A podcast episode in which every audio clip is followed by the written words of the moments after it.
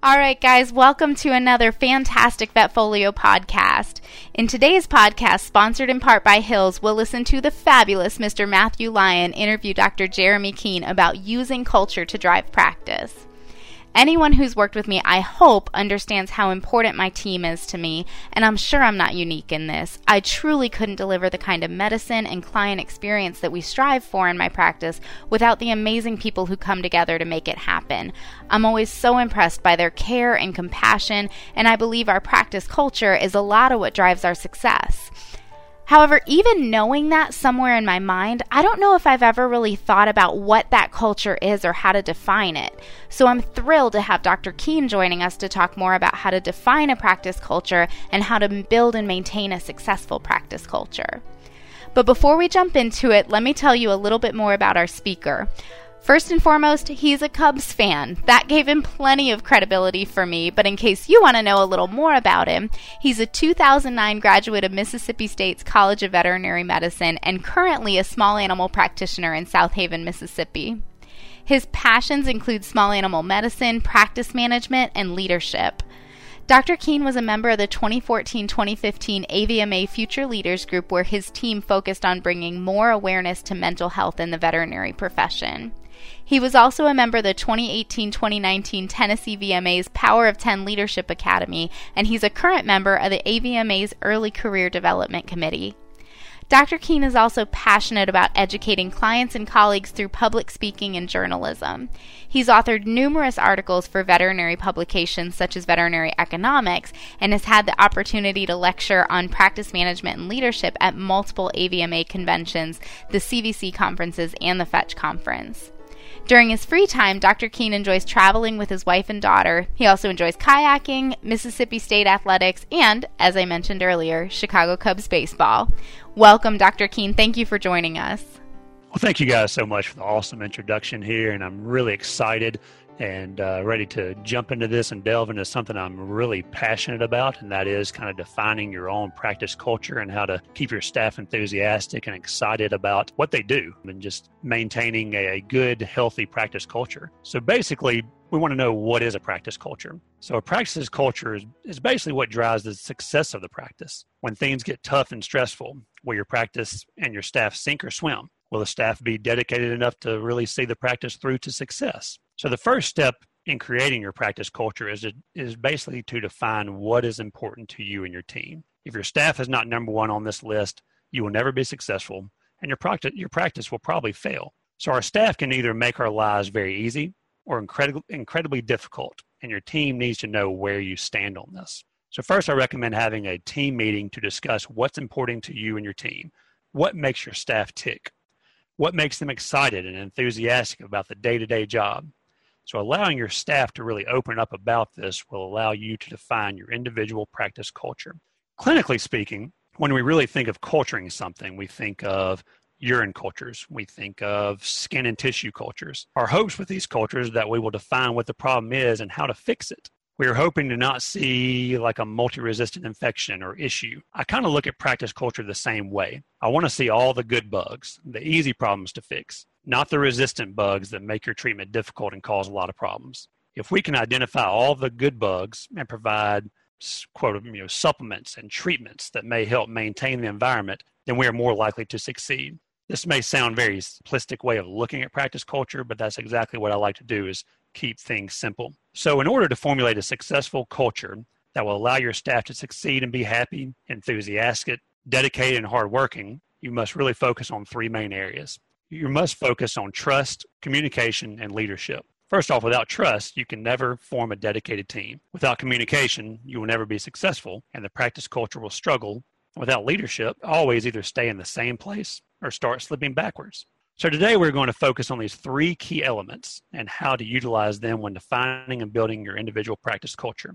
Every practice culture is going to be different. For us, personally, we love to have fun. We love to hire fun and enthusiastic staff members. We all know that hard work is extremely important in order to be successful, but the key to our hard work is having fun. I base my practice culture on one of my favorite quotes, and that is the most contagious emotion is laughter, followed by cheerfulness. Fortunately, irritability is less contagious and depression is the least contagious of all. So the success of our practice culture is based on laughter and having fun.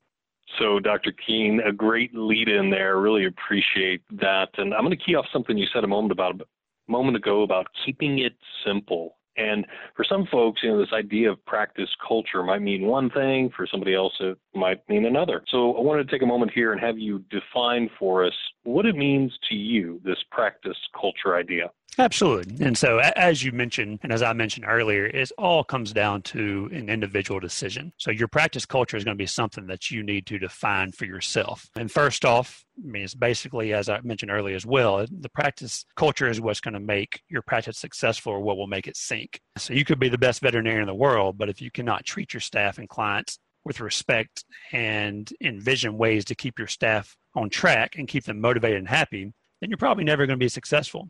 So it's not a one size fits all. In order to really define your practice culture, you need to define what is important to you. What's important to your staff? What makes you and your staff tick and what makes you excited and enthusiastic about being there every day? So, your workplace culture is what makes you stand out from other veterinary clinics. In order to define your practice culture, you need to really first kind of sit down, brainstorm on different questions, as well as have discussion with your entire team to answer the questions why are we here? What makes us happy to be here? It must be unique and individual to your team beliefs. Our practice motto is we treat your pet like our own. And this is exactly what defines our culture. Our staff will carry our patients around all day long if they are anxious or nervous. They will show them extra attention as often as possible. We unfortunately we see a lot of patients that are anxious and nervous, but one part of our practice culture is we know to really focus on that because that means the world to our staff, it means the world to our clients. Our staff is transparent within with, within all that we do. So, having said that, just kind of example, it's not uncommon to see some of our staff dancing with a pet in their arms because that is precisely what they do with their own babies at home. So, in order to define your individual practice culture, you must first define what is important to you and your staff and what makes you tick. So, that's basically what we focus and base our practice culture off of is that we enjoy hard work, but we also love to have fun and be transparent. All right, Dr. Keene, I think most of our listeners now are ready to come join your practice, and I'm envisioning folks dancing around, holding their pet friends in their arm. That's a great visual. We appreciate that for you setting the stage with your practice culture. Now, with this, though, this isn't something that is just set one time. You have a staff meeting, everybody gets on board, and that's it you've got to be in this for the long haul to maintain the success of your practice culture once it's defined. Can you talk to us a little bit about how you go about fostering and maintaining the success of this culture you've described? Exactly. And Matthew, as far as what we normally do, as far as just kind of keeping on track with this, because you're exactly right. You, you cannot just have one team meeting and expect the rest of your staff to just sit there and do everything perfectly right and to stick with your practice culture forever. So you have to stay on top of it. So in order for your practice culture to remain successful, you must constantly keep all the key elements of your culture in mind. You need to periodically check in with all of your staff to basically assure that everyone is staying focused on the strong beliefs that make your practice what it is. You need to walk your walk and talk your talk. And also, you need to determine leaders of your practice because it's not just up to the owner of the practice or the office manager. It's not up to either one of them to consistently make sure that your practice culture is maintaining where it needs to be. It's up to all the leaders of your practice. And these team leaders are the ones who will assure that all efforts are being taken to make sure the staff remain happy, not overwhelmed, and not burned out. That the clients are taken care of while also being educated and making sure their pets are being taken care of as, as well as staying as much stress and fear free as possible. It is also just so, so important to have periodic team meetings in order to really build on your staff culture. So during these meetings, I like to utilize what is called the center model, C E N T R E, in order to really make sure these meetings are successful and productive. Dr. Keene, again, thank you so much for taking us through a few examples there of how you are driving success there each day in your practice culture. Some great ideas. One of which I want to zero back in on. You mentioned the model known as Center and how you're using that in your team meetings. Would you mind taking us a little deeper on that and elaborating on how you're using that model? Absolutely. And this model has been phenomenal for our team meetings. It's basically something I came across while reading a team building article at some point. It is an acronym, an acronym to follow during team meetings in order to ensure that all the staff are basically heard, they're respected, and that make sure that your meeting is, is successful. So the acronym CENTRE. So the C is for confidentiality. Basically, what is said in the group stays in the group. We want to make sure that everybody's comfortable in saying what they want to say, whether it's positive, negative, but also know that everything stays within our group. The E is for equal airtime. Everyone has the right to participate in the conversation and contribute to the final product or whatever decision may be made through this staff meeting that we're having. The N stands for non judgmental and respectful listening. Team members do not interrupt while someone's talking or while one of the individual team members has the chance to really relay on any concerns or any advice they may have. The T is for timeliness. So basically, respectful of, of others' time and schedules during these meetings, we want to make sure the leader of the meeting respects that these guys are hanging out for another hour or two for this team meeting. So we want to let them know ahead of time what our meeting and how long is what it's going to be about, how long it's going to last, and make sure we get in and get out on time. The R is right to pass. So basically, that is acknowledging that any team member in the group may not have anything new to contribute to the conversation, or they might just need more time to think. So we don't want to put them on the spot. And the E is for engagement. So you want to be fully present during the meeting, be fully present for the group and the conversation so that everyone gets the most out of the out of the meeting as quickly as possible. So the center model is confidentiality, equal airtime, non-judgmental, respectful listening, timeliness, right to pass, and engagement. Sounds like a great game plan for folks to follow. Gives them a simple playbook there. I like that. Now, I want to go in on one of the areas you talked about, the very first one there, that confidentiality, which I think leads us into a big part of team building, which is that trust that you're looking to establish with your staff. So, Dr. Keene, I bring this question to you of how do you go about building and maintaining trust with your team?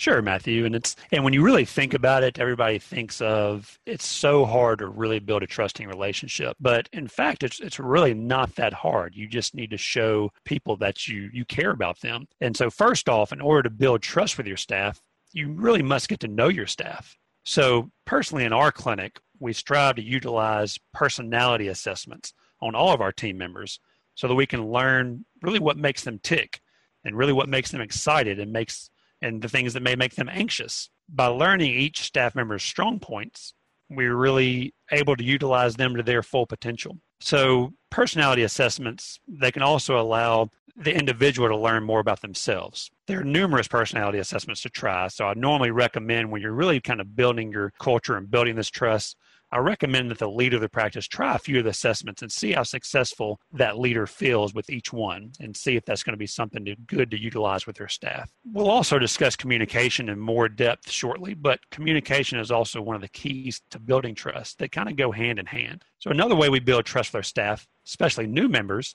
is by having these team meetings. During these team meetings, we introduce our new staff members and have them describe themselves. We want to know where they're from and why they're here what's their background. We want to know all that we can about them personally so that we can understand understand more about them as an individual. We want to know their likes and dislikes, their fears and their strengths. We want to get it all out on the table so that we can learn the best way to interact with our new staff member. After this, we then have each individual staff member that's been there for a while introduce themselves and give a short version of what the new staff member just described of themselves. So, what initially brought these staff members to us? Why they're happy to be where they are? What keeps them at our practice? So, it just kind of gets everybody on an individual basis and just gets everybody relaxed. So, it allows our staff to really get to know each other in a fairly quickly manner. And once you know some personal information about someone, trust has been built. I really see way too many practices hire a new member in which that new person just meets other team members as they go about their job. And this technique is, is not going to be very successful. I feel like there's a lot of awkwardness for the entire team when this happens, especially for your staff that may be more introverted and less likely to speak and less spoken to. It's just not a good impression for the new staff members and it's definitely not a good way to build trust. So this holds true especially if you have more than one practice like we do.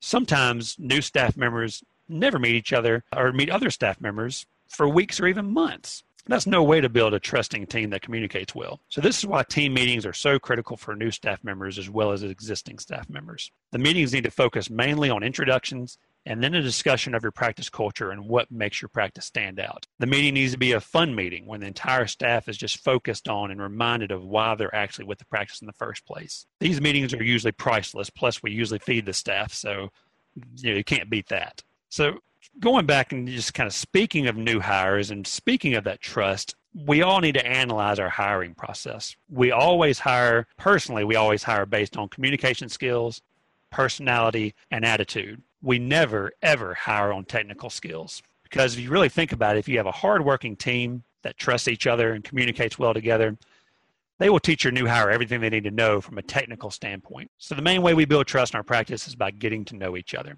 We also provide opportunities outside of work to allow our staff members the chance to know each other in a fun, relaxing environment. It's always interesting to see staff together outside of the clinic. Everyone always acts completely differently a lot of times. They just kind of they they're low key. They just kind of relax. The truth comes out. They you know they get to talk about things that they don't talk about in in the clinic setting. So they're just relaxed and their true personalities come out at that point. It's just fun to see that. So some of the fun events that we personally organize in our practice include things like karaoke parties and lip sync battles, haunted house events, and we also go to the movies together. So these are some a lot of fun events that we do that really bring out our staff's personalities.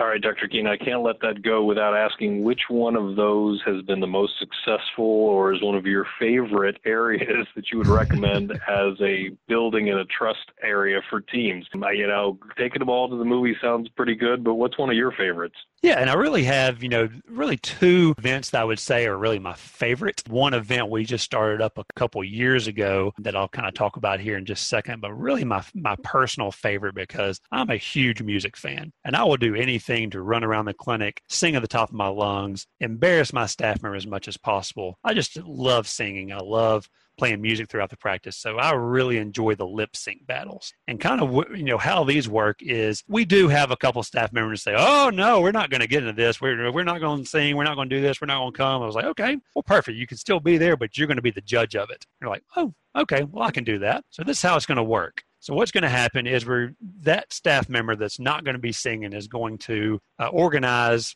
different teams. So teams of three or four staff members together, and those teams are going to have a couple weeks to talk amongst each other and pick out three songs that they want to lip sync to, any genre they want to do, because it's going to be. We typically will have these kind of events away from the practice. We'll kind of rent out an event hall or something like that, or one of our houses. And so it's going to be in a more comfortable setting. So they can pick out any genre they want, and we will download these these songs. And then when we have these battles, we go through each team. They do each three one of their songs they every three songs they do and then at the very end we basically decide winners and we have prizes for each genre things like that. And we we also if you want to if you want to dress up or whatever you want to do and just just make it your own thing make it original. So that's probably my favorite thing because that's one what i enjoy doing is singing and just making a fool of myself through that. As far as the one the event that we really started up a couple years ago was this haunted house event. We've got some really cool areas kind of the, the north mississippi area where practices are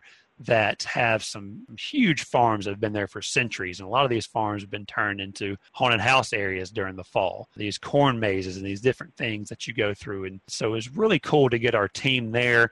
And you're going through these tunnels that are completely black, completely dark. You've got one person in the front, staff member, one person in the back, and you've got to trust everybody to get you all the way through because these walls are narrow. People are reaching out and touching you with creepy things. So you really have to just go into it with a fun, enjoyable attitude, but know that you can trust your staff to get you through there and nobody's going to die at this haunted house. Those sound like great events. Thanks for sharing some of what your team's been doing. I think folks have been taking some notes there, and there may be more lip sync battles in the future starting to emerge. So thanks for that. Now, Dr. Keene, I want to spend some time in an area that I think is really important, which is communication and kind of zeroing in. You mentioned earlier the the new hire process of you know the skills you're looking for there, and then the importance that introducing new team members is to building that culture and introducing them to the culture that you've established. But I want to bring this question to you. When you bring on someone new to the practice, how do you make sure they don't get overwhelmed within their first few weeks and months when they're joining you? It's a lot to take in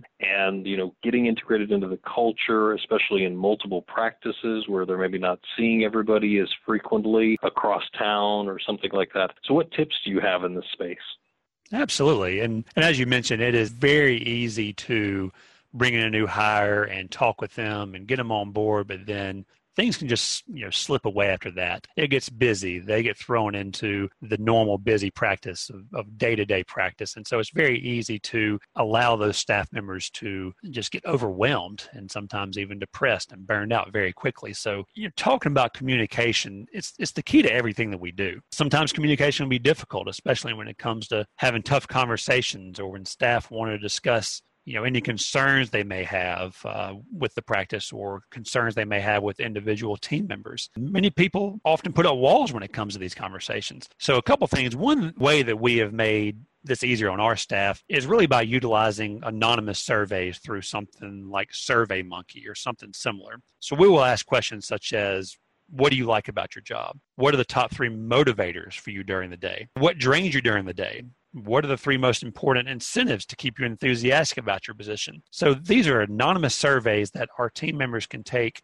in confidentiality. Asking questions like this allows you to really key into any concerns that your staff may have or any ideas that you would like to share that may be better that may better the practice and the overall culture but, but kind of you know those are the ways that we kind of learn with our seasoned team members on any concerns they may have now going back to our new hires how do we really make sure that they're not getting overwhelmed and and within their first few months. So, what I like to do here is I like to use our policy, what I refer to as our catch 22 policy. So everybody's always heard the phrase catch 22. It's always been looked at more of a negative connotation. So it's basically a catch 22 situation is pretty much known as a situation that someone is caught up in that they can't get out of. An example is this is you must first have money in order to make money. In our practice, I like to put a little bit of a spin on this. So I call it the quick catch 22 policy because with our new employees, we like to catch the issues before the employee gets caught up in a negative situation that they emotionally cannot get, handle or get out of.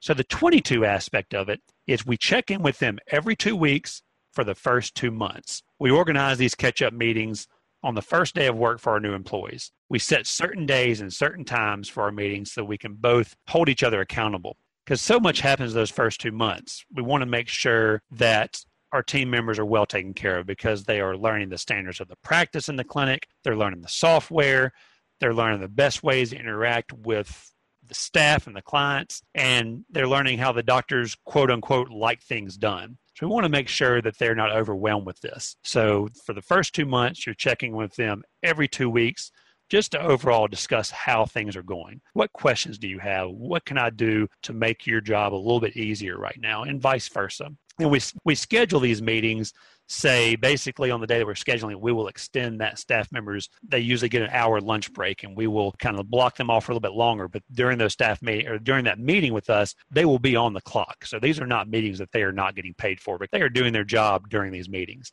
So they'll get their full lunch, but they come back with an extra 30 minutes or so to have these meetings sit down and make sure they're doing okay.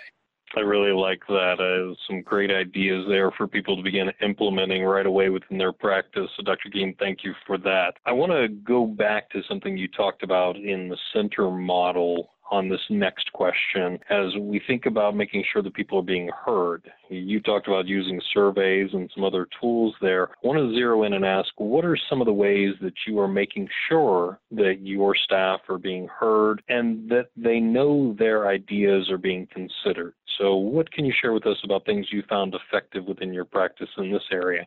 And and that's basically where those surveys come into play is that allows us to hear things and understand things that our staff may not individually come up to us or they may be a little nervous to come up to us and bring bring up face to face. That's one thing that we really push for is, is really being honest on those surveys. But in our practice, we really promote enthusiasm and innovation. So we want our team members to really, you know, they're there to do their job, but also to be enthusiastic enough about their job that they're going to come up with new ideas that's going to better our practice. We let them know that we are always looking for new ideas to, to be more successful. And in the past, some of the most fun and successful ideas have come from our staff members. So, but in order for this to work, you must be an active listener. For example, many of us have our staff go into an exam room to record the patient history. This is such valuable information for us when it comes to treating our patients. But the problem we run into is that we oftentimes don't allow the staff to know how much this means to us. We don't take the time to give them our undivided attention when they're explaining the patient history and client concerns because we're very busy. We have room after room after room. It's very easy to get caught up in the stress of this busy day and not focus on the valuable information that our team member has to offer. So if you fail at listening to them at this point, then you stand the chance of losing a little trust between you and the team. So another way I make sure my staff know they are being heard is by formulating a plan to help their ideas succeed. We don't just take their ideas into consideration, we brainstorm on the best way to make them successful. And by doing this, it basically becomes a team effort that we're going to see the plan out to fruition. It's going to make us all accountable to make this plan work. And lastly, I really listen to my staff when it comes to our clientele. The staff are going to know your clients and patients way better than the doctors are. They know what makes the client happy and comfortable. They know what treats the patients like. If we allow our staff to provide this type of information and to utilize it with our patients, then our staff feel successful and know that their opinions are and ideas are being valued.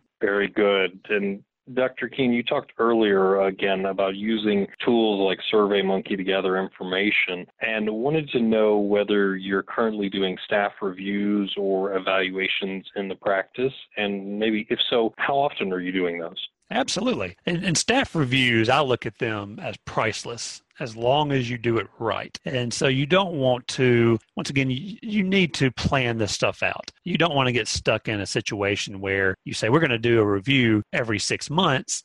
And then nine months later, oh, well, we need to do a review. We'll get to it soon. You want to hold yourself accountable for these reviews. So we do our staff reviews every quarter, every three months. We have a certain system we go through that there are basic questions on on how is this staff member doing in the practice? What have they done that's that's been successful for the practice? Where are the issues that we need to work on? So we, we have it and they they know these areas that we're going to focus on ahead of time so they know when their reviews are going to come. They're going to be organized themselves with questions they may have for us and so it really it really kind of keeps us all accountable on how we do this. And we meet with each individual staff member on an individual basis. We go over their reviews, explaining to them what we're seeing that they're doing great, what we see that can be improved, and how to do this. We come up with a plan, and once again, we just watch, we do our best as a team to watch that plan come to fruition and be successful. We also allow, which I've a lot of doctors kind of give me some pushback on this when I've brought this up into some of my previous practices, but I'm a huge fan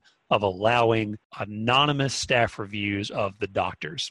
I think it's a huge uh, individual personality building way to go about it. And it's also a very good team building way to go about it too, because once again, your staff, they may have 99 great things to say about one doctor, but there's one concern they may have. And they're not going to bring that one concern up. They're going to constantly talk about the good things. So these anonymous reviews allow them to put their thoughts into each individual doctor. These reviews go to our clinic or office manager. They put them all together and they hand out the uh, evaluations to each individual doctor so we can build on that. And so, and then all the doctors get together and kind of talk about okay, this was a, an area where the staff feel like I'm not doing the greatest job, but Dr. Frazier, you're doing an awesome job. What can I do to build on this and make myself do a little bit better job in their eyes? So I feel like those type of reviews are really helpful when it comes to your staff. And once again, that's going to build trust. It's going to build communication. And Dr. Keene, I want to kind of continue that theme of leadership engagement. And, and, leadership takes many forms. It isn't necessarily the person at the top of the org chart that is leading. Leadership can emerge within any part of an organization or practice. And I'm curious, what are some of the ways that you let your staff sort of exhibit leadership, thrive in the areas that maybe are their strengths within your practice? Sure, sure. And when most people think of leadership in practice, they think of the owner or the chief medical officer, kind of like you said. But you know, this a lot of people think of it that way, but it's not that way. This should not be the case. It should also not be confused with micromanagement. So in our clinic, we identify leaders within all the levels of the practice. So we do this in order to make our staff thrive. And the way that we do this is we mo- we motivate our staff to really thrive on all levels, starting with the receptionist. So starting from the front to the back. So as far as our receptionists go, the one key thing I always tell people is you do need to have a standard phone personality in your practice. And by this I mean when a client calls, you need to there needs to be a standard phone greeting including maybe definitely the name of the clinic, the name of the staff member that's answering the phone, and something to the effect of, How may I help you? or How may I serve you today? But you want to make sure that this greeting is very polite and that the person calling your clinic knows that they're calling a good place. But apart from this, let your receptionist do their thing as long as it isn't a positive experience for the client. So, for example, if the staff member wants to answer the phone by saying, we are having an awesome day here at Precious Paws. Let them do this. Let your receptionist be creative and original. If one of your receptionists would like to hold the door for the client as they walk in and greet them that way, let them do it.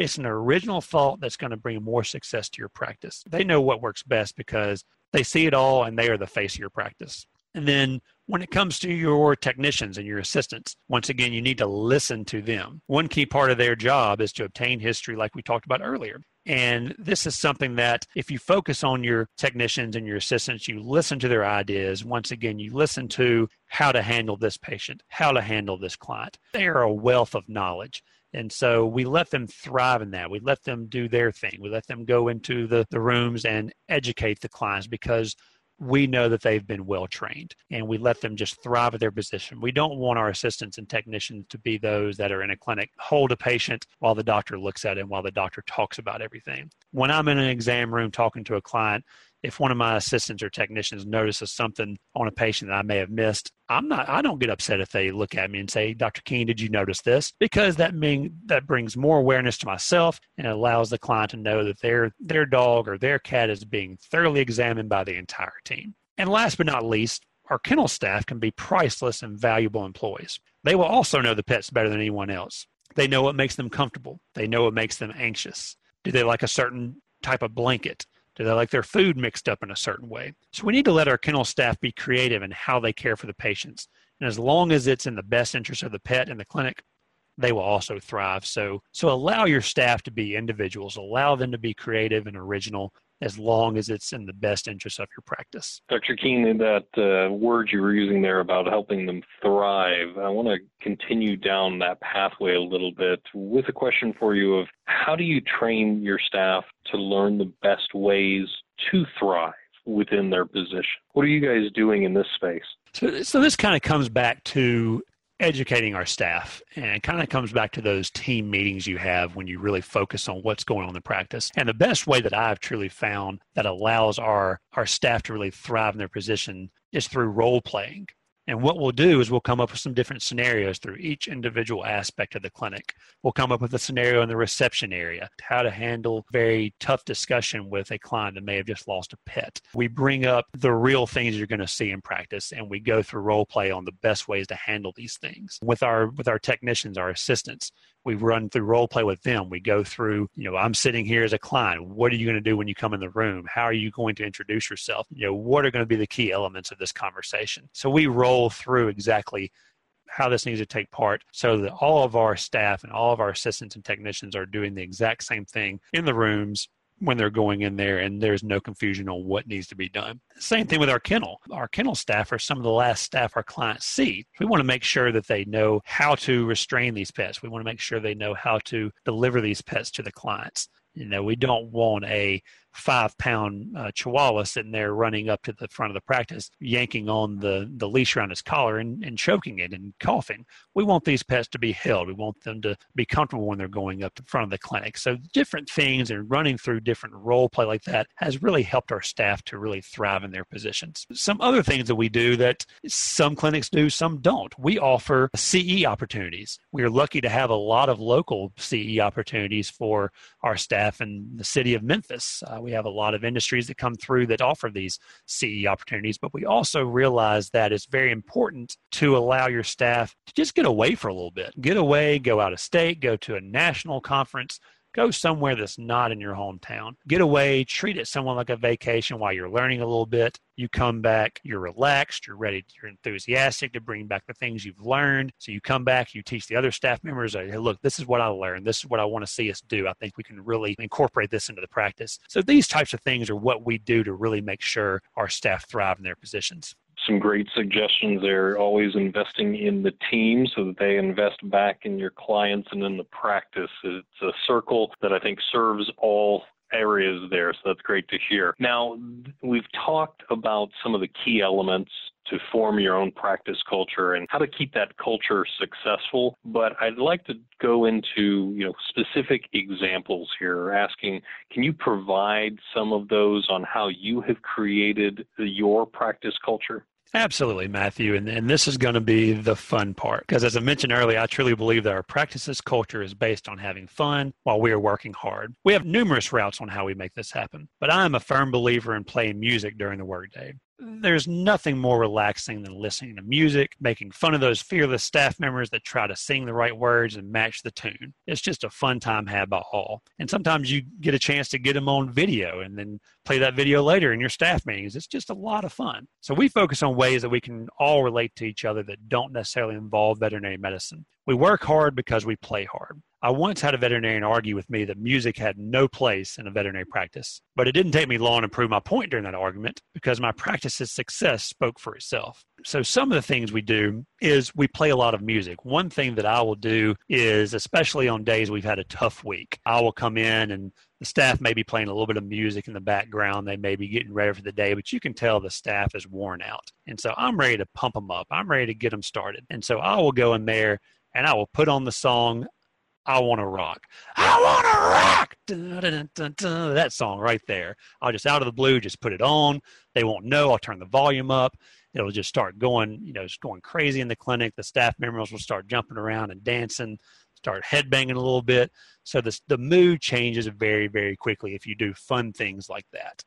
Well, I know you changed the mood for our listeners there as they're thinking about that as well. So thank you for that. So, you know, music obviously is a big part. We've heard that as a common theme for you in a couple of your responses question comes to you about why do you feel that music really is so important to the success of your practice culture, other than waking them up in the morning there when they're running a little bit slow and need some caffeine and a, a jolt of music to get things going? What else is it about music? Sure. So, so music does a lot of things. Number one, it allows our staff to be creative. One one specific example that uh, actually one of our, our lead technicians, I guess it's about three years ago or so. So I came in May 1st, May 2nd, somewhere around there, first part of I came in and we had they had NSYNC blasting in the treatment area. I was like, okay, well, what's going on with why why are we doing boy band right now? And and our our lead technician looked at me and was like, really, Justin Timberlake? It's gonna be May. And so his NSYNC song when it's only, it's gonna be me. It sounds like it's gonna be May.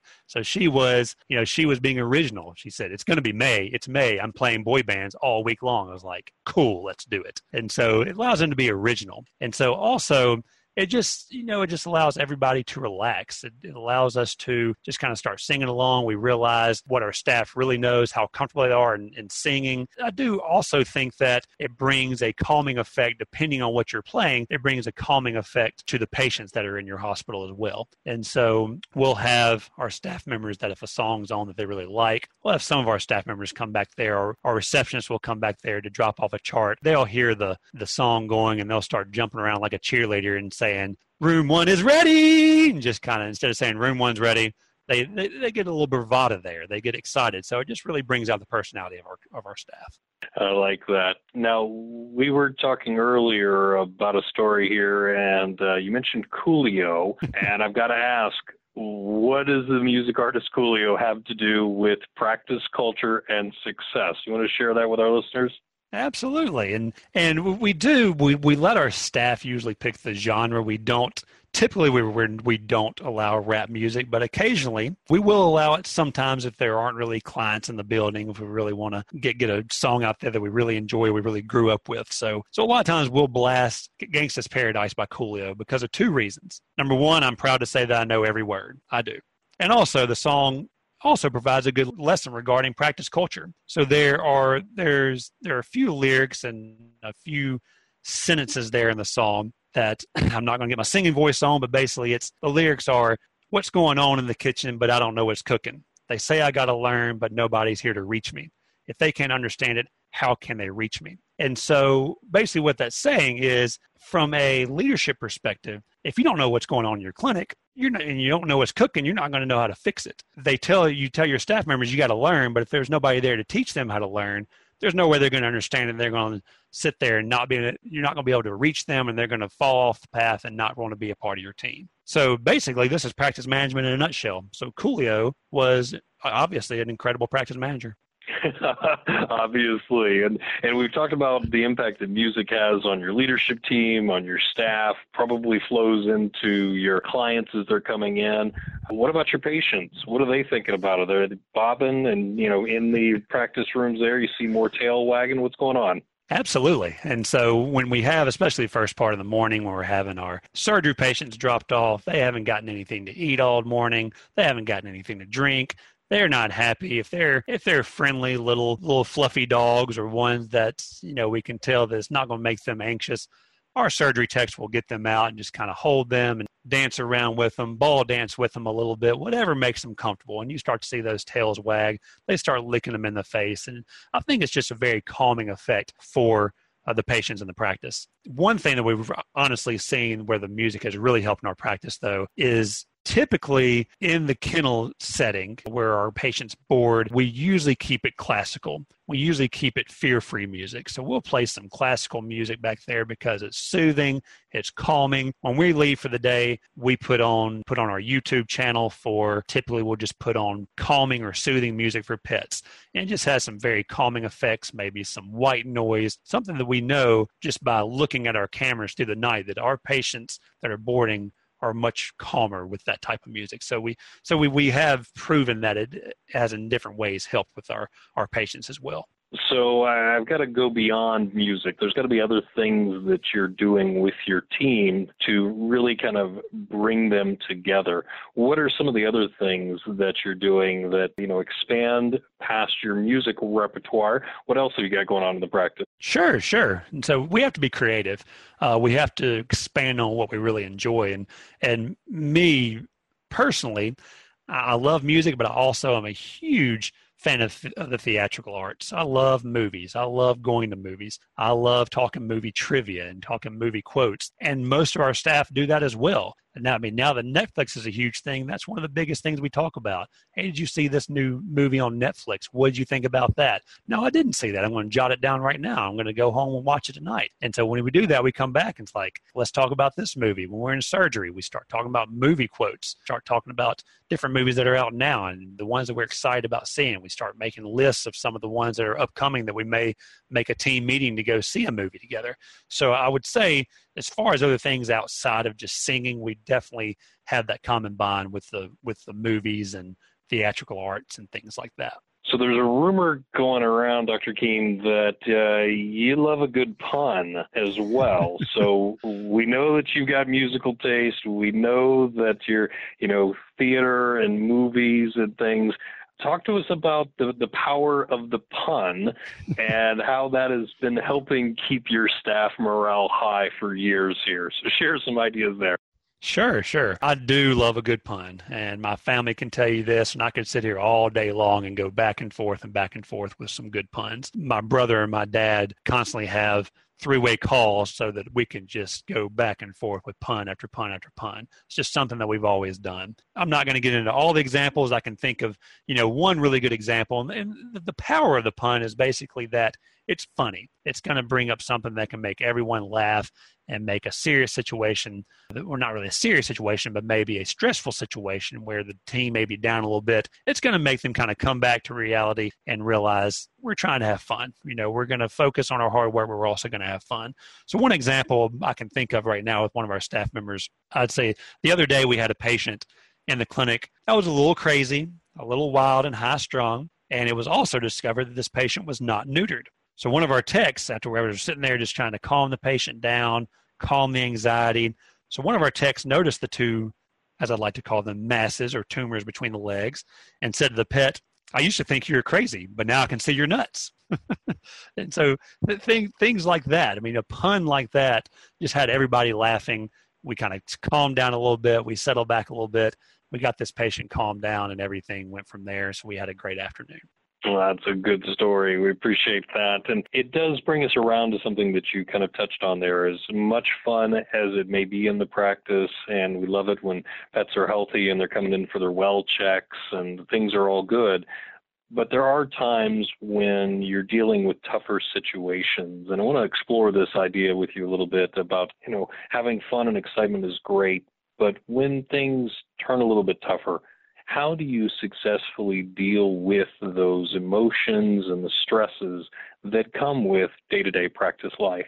Yes, and, and you're exactly right, Matthew. I mean, there, there's no way that 100% of the time we're always going to be having fun. We're going to go through some some tough situations and some stressful situations with our staff. One thing that that we started when I basically when I noticed in my practices before where I am now, when our staff were dealing with some tough days, maybe something with their family, something outside the practice in their individual lives or personal lives, there was really nowhere for them to really go off and and have the opportunity to just let it all out. And so what we've done is we've also kind of transformed our our staff break room into what we consider kind of a, an emotional room. What this allows is it, ha- it has a door. We have you can close the door. It has a radio in there. It also has some snacks, some water, some chips, some cookies, whatever it may be. It has somewhere just some comfortable chairs. It has a couch. You can go in and just relax.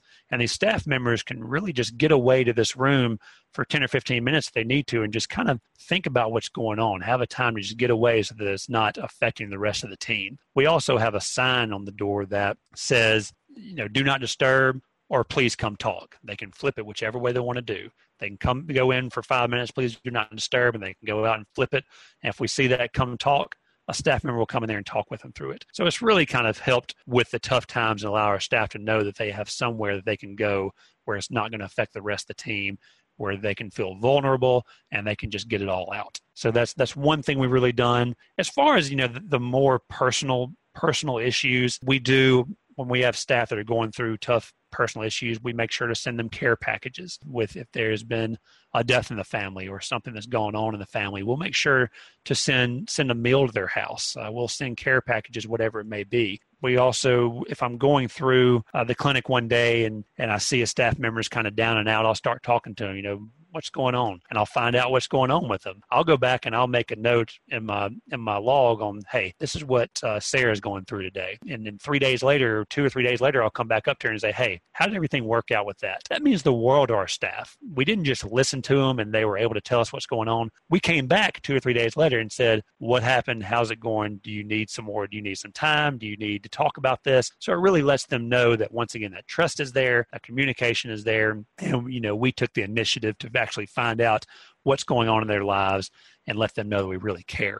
The one little tip that I, will say that really any clinic can use with their staff is there is an evaluation because I was on a team with the AVMA back in 2014 2015 where we were focused on mental wellness and we we formulated a, a thing called the Pro QOL which is quality of life it is basically an assessment that you can go through the AVMA's uh, wellness site, they have this assessment that all, we try to get all our staff members to, to take this assessment. Doesn't take very long, but it has some questions on there for you to be real, for you to be vulnerable, and really find out where do you fit in this category of mental wellness. Are you happy as can be, or are there things that you need to work on? So we really try to you know try, strive to have our all of our staff members take this evaluation so that we make sure everybody's doing okay. So that takes us through some of the things that you're doing, taking note of when maybe some of your staff isn't at their best or they're going through difficult times.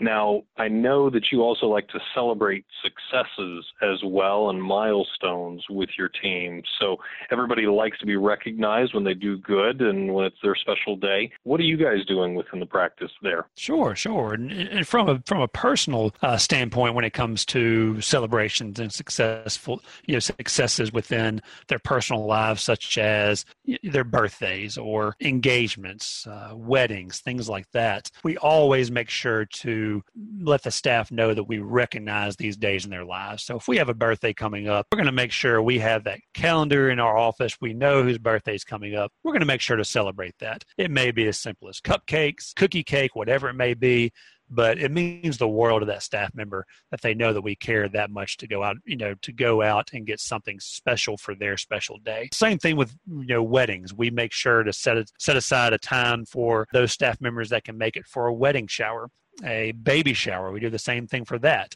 For example, one of our doctors and his wife just had a baby this past December and our office manager you know, took it upon herself to make sure that she organized this baby shower for her. And what's funny about that is she came up with all these games, and one of them was find the rubber ducky. And so she bought about 50 of these tiny little rubber duckies and hid them throughout one of our clinics. And the goal and the game was to find as many as you can. We are still finding rubber duckies to this day. and so it's just, it's always fun to see what our staff become creative with. But we also, it means so much to our staff uh, members that who are celebrating these different times of their lives. It means so much to them and lets them know that we truly do care about them.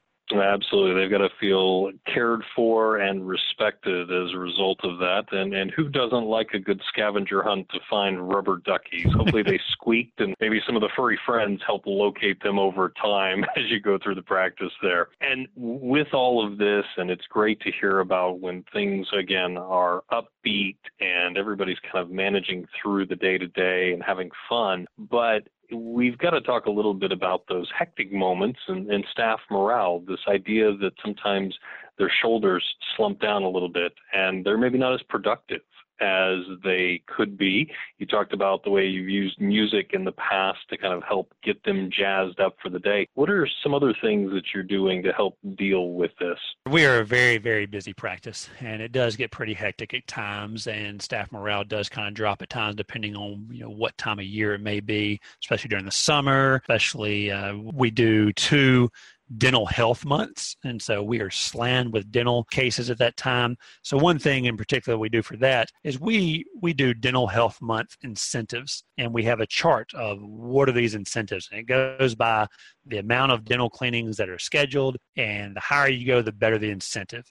And so if the I can't remember the exact numbers, but there there have been months where just one of our practices has done 150 dentals in one month. And so we rewarded our staff for these types of things. And so the incentives go all the way from $50 gift card all the way up to a nice steak dinner and a $50 gift card and it's it's not very often that our staff don't reach the highest incentive that we have for that. So that's one way that we kind of kind of throw in a little extra incentive there for our staff's hard work. Another thing is that when it is busy and hectic, a lot of times things pile up, whether it's paperwork or whether it's books or whatever it may be in the treatment area. One thing that we'll do every now and then if we if we see a clutter, if we see a pile somewhere, we'll go there, we'll get you know a 25 30 dollar gift card to a restaurant or to walmart or whatever it may be and we'll go under that pile we'll stick it up under that pile and whoever takes the, the initiative to clean up that pile of, uh, of junk right there they're going to find that gift card and so people know that that exists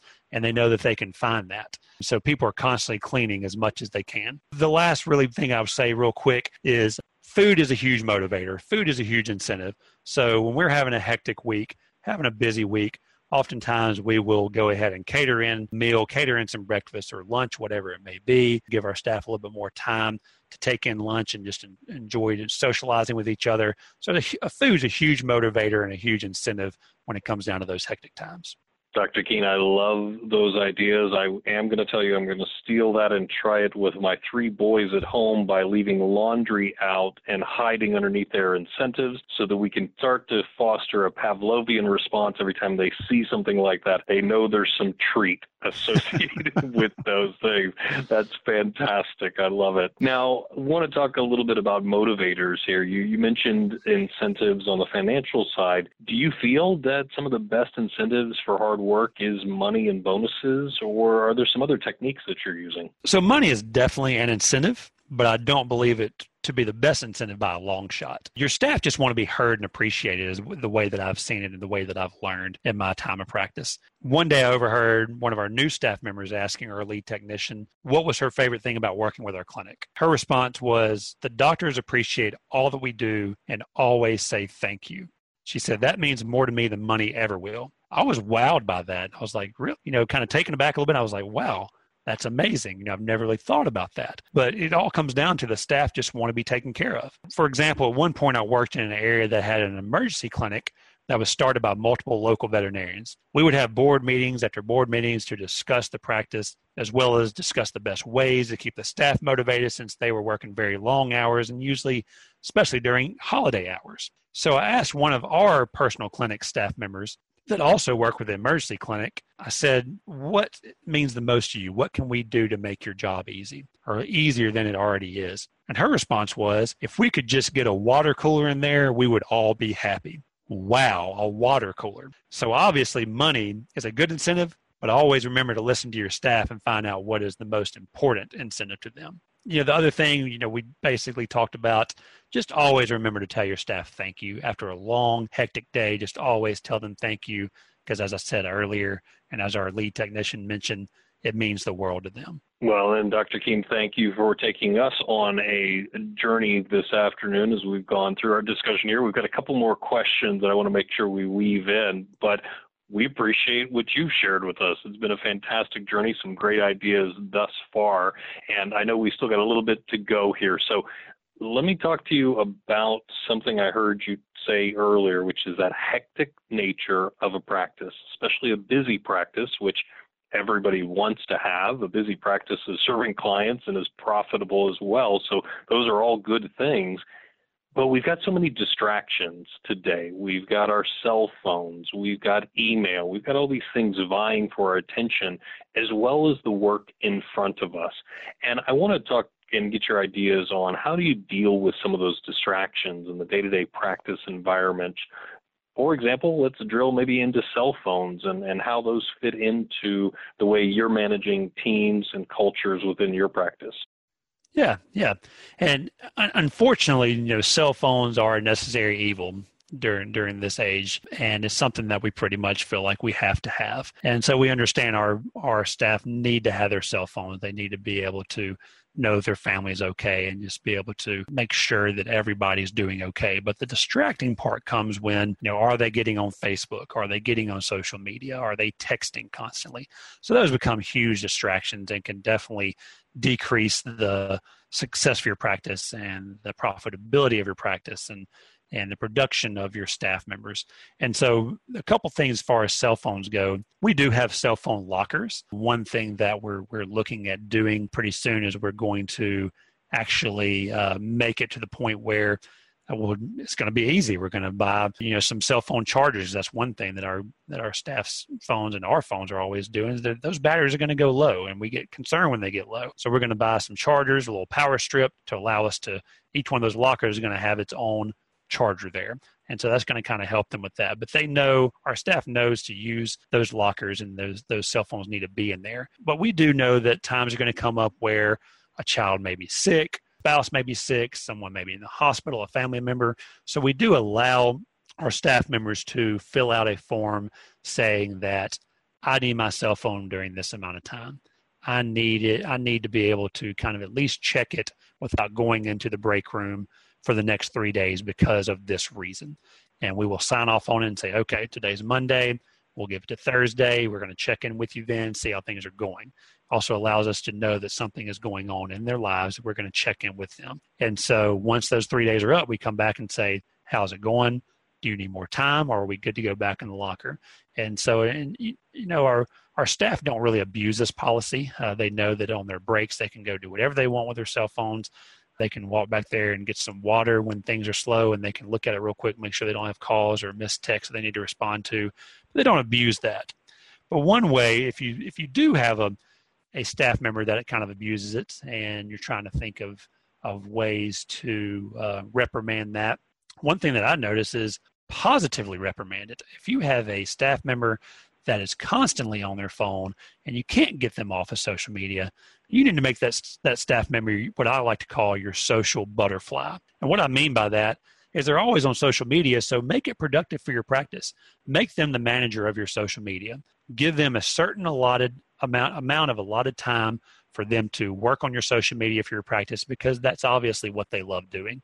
And that's what we've done with our practice and that's you know once again that's a way that we make our staff thrive. We look for those individual unique characteristics that may actually work in our favor when we're going through a possible negative experience as far as social media and using cell phones go Dr. Keene, a great idea there of aligning task to talent if they've got the skill for it, pointing them like a laser in the direction there that serves them, serves the practice is a great technique for sort of redirecting and positively reinforcing the right behaviors you want to see there. So I like that as well. Now, I, want to talk a little bit about where we've been on this journey. And we've heard you talk about this creative, positive, successful culture that you have been creating and cultivating within your practice because it's not a one time effort. You've got to nurture this and continually grow it. And I'd like to go down that theme for our last question here of how do you keep the success outside of the day to day practice going?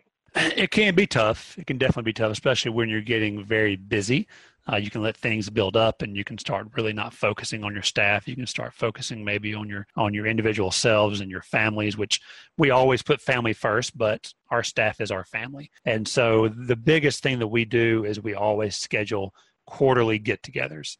Whether it's a you know whether we're going to close a couple hours early and take our staff to dinner, or whether we're going to once again close a little early and have one of those karaoke contests or lip sync battles. We find ways to get our, our staff out of the out of the clinic and just have some time together so we can once again get outside the practice and allow everyone to just co- just kind of come into their own individual person, relax, and just bring it out all all, all out on the table and just just talk about life in general. And so we you know we align this with sometimes holiday events. We definitely have a Christmas party every December. We'll sometimes we'll have during the fall we'll have a pumpkin carving contest, you know, Thanksgiving dinner together. So we definitely make sure every quarter we have something for our staff to get together.